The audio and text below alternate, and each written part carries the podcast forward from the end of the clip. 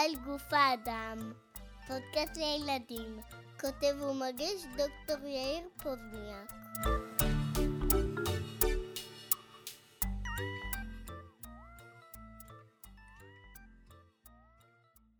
יהבי, נו, מה שלומך? בסדר. בוא נשחק משחק, טוב. אוקיי? יש לי פה את המגנטים שאתה אוהב. אני מבקש שתעצום עיניים, ואני אשים לך מגנט ביד, ואתה תנסה לזהות באיזה צורה הוא. בסדר? ריבוע. יפה מאוד. רגע, רגע, רגע, תעצום עוד עיניים. תן לי יד. משולש. קטן או גדול? קטן. נכון מאוד. עכשיו נ- נגיד באיזה צבע הם. אוקיי, תנסה לעצום את העיניים. עכשיו תגיד לי, באיזה צבע מה שאתה מחזיק? ירוק.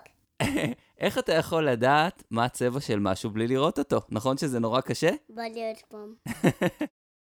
בפרקים הקודמים ראינו שאחד הדברים שמגדירים יצור חי הוא היכולת שלו לקלוט גירויים ולהגיב להם.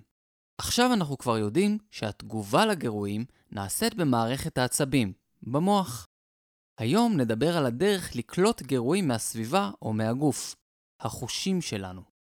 לבני האדם יש חמישה חושים בסיסיים חוש הראייה, חוש השמיעה, חוש הריח, חוש הטעם וחוש המישוש. את כל אחד מהחושים האלה מאפיינת קבוצה של תאי חישה מיוחדים, שלפעמים נמצאים באיברים מיוחדים. תאי חישה הם התאים שאחראים לקלוט או לחוש את הגירוי. למשל, באור יש תאי חישה למגע, ובאוזן יש תאי חישה לצליל. אבל אפשר להגיד שיש לנו עוד הרבה חושים נוספים.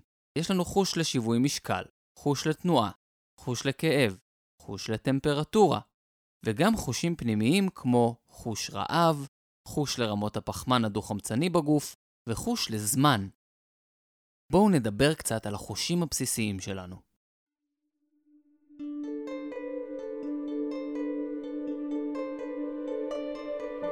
חוש הראייה הוא החוש שמאפשר לנו לקלוט מידע מהסביבה באמצעות אור.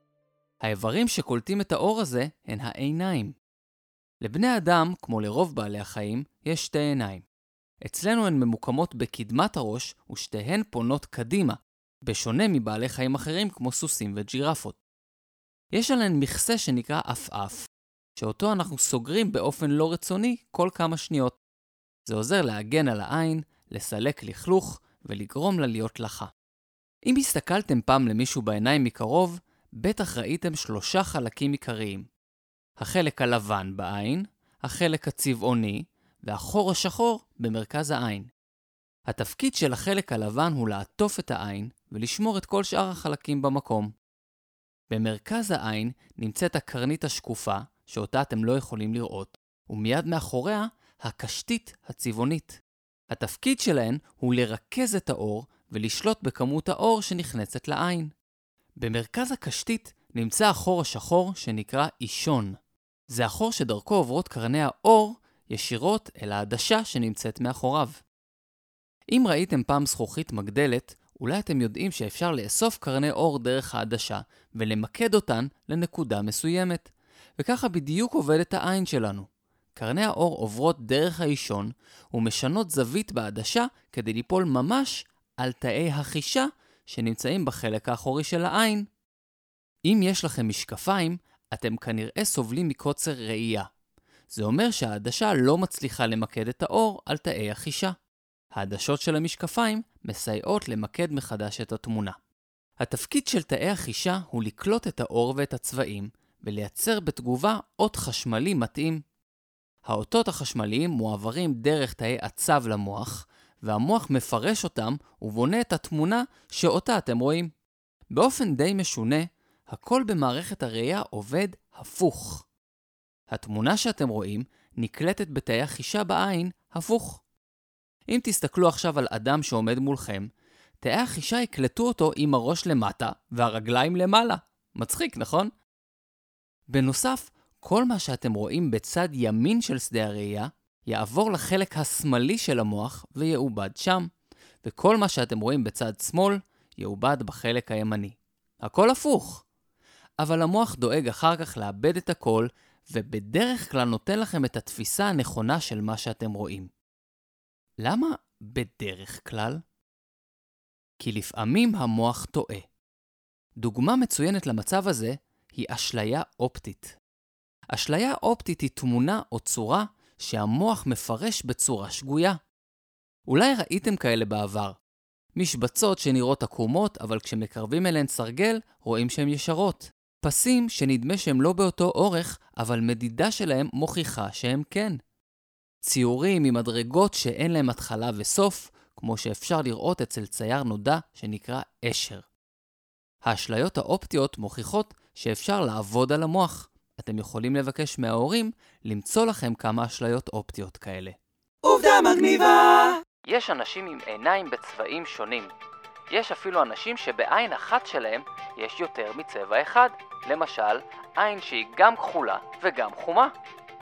המצב הזה נקרא הטרוכרומיה, והוא לא משפיע בכלל על יכולת הראייה. חוש השמיעה מאפשר לנו לעבד מידע שמגיע בצורת צלילים. ממש כמו ראייה, גם חוש השמיעה מאפשר לנו להבין איפה עצם מסוים נמצא במרחב. אנחנו שומעים באמצעות האוזניים. יש לנו שתי אוזניים, ובניגוד לעיניים, הן נמצאות בשני הצדדים של הראש. זה מאפשר לנו תפיסה מרחבית רחבה יותר מאשר העיניים, כי אנחנו יכולים לזהות שצליל מסוים מגיע מאחורינו, אבל אנחנו לא יכולים לראות מה יוצר את הצליל, אלא אם נסתובב. את רוב החלקים של האוזניים שלכם אתם בכלל לא רואים. החלק היחידי שאתם רואים הוא החלק שנקרא אפרכסת, שנמצא מחוץ לראש.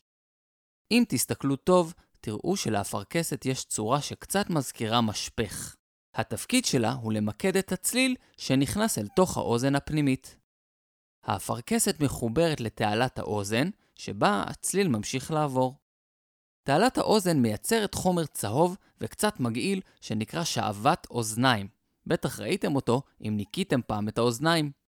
התפקיד של השעווה הוא להגן עלינו, אבל לפעמים היא מצטברת יותר מדי ומפריעה לצלילים לעבור, ואז צריך להוציא אותה. הצליל ממשיך לעבור בתעלה עד שהוא מגיע לקרום שנקרא אור התוף. הקרום הזה הוא קרום גמיש, שבאמת נראה כמו אור של תוף שאפשר לתת עליו מכה שיוצרת צליל. הצלילים השונים מרעידים את אור התוף בצורות שונות.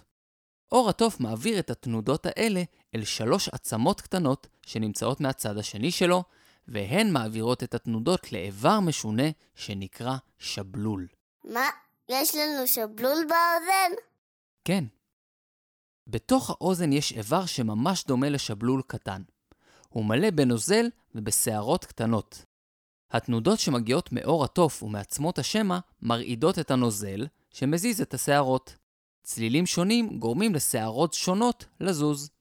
ככה אנחנו יודעים להפריד בין סוגים שונים של צלילים. השערות הן בעצם תאי החישה. כשהן זזות, הן מייצרות עוד חשמלי שעובר למוח ומעובד שם, ממש כמו בראייה. המוח יודע להפריד בין הצלילים השונים ולבנות תמונה מרחבית של צלילים שאנחנו שומעים. עובדה מגניבה! יש אזור מיוחד במוח שאחראי לפרש צלילים שמגיעים מדיבור. ככה אנחנו מבינים מה אומרים לנו. האזור הזה גם מקושר להבנה של מילים שאנחנו קוראים ולא רק שומעים. כלומר, להבנת הנקרא. זה מוכיח עד כמה החושים שלנו מקושרים אחד לשני, במקרה הזה, ראייה ושמיעה. עד כאן לפרק הזה. בפרק הבא נדבר על חוש הריח, חוש הטעם, חוש המישוש, ועל תופעות מיוחדות שקורות כשהחושים שלנו מתבלבלים או לא מתפקדים כמו שצריך. להתראות בפרק הבא.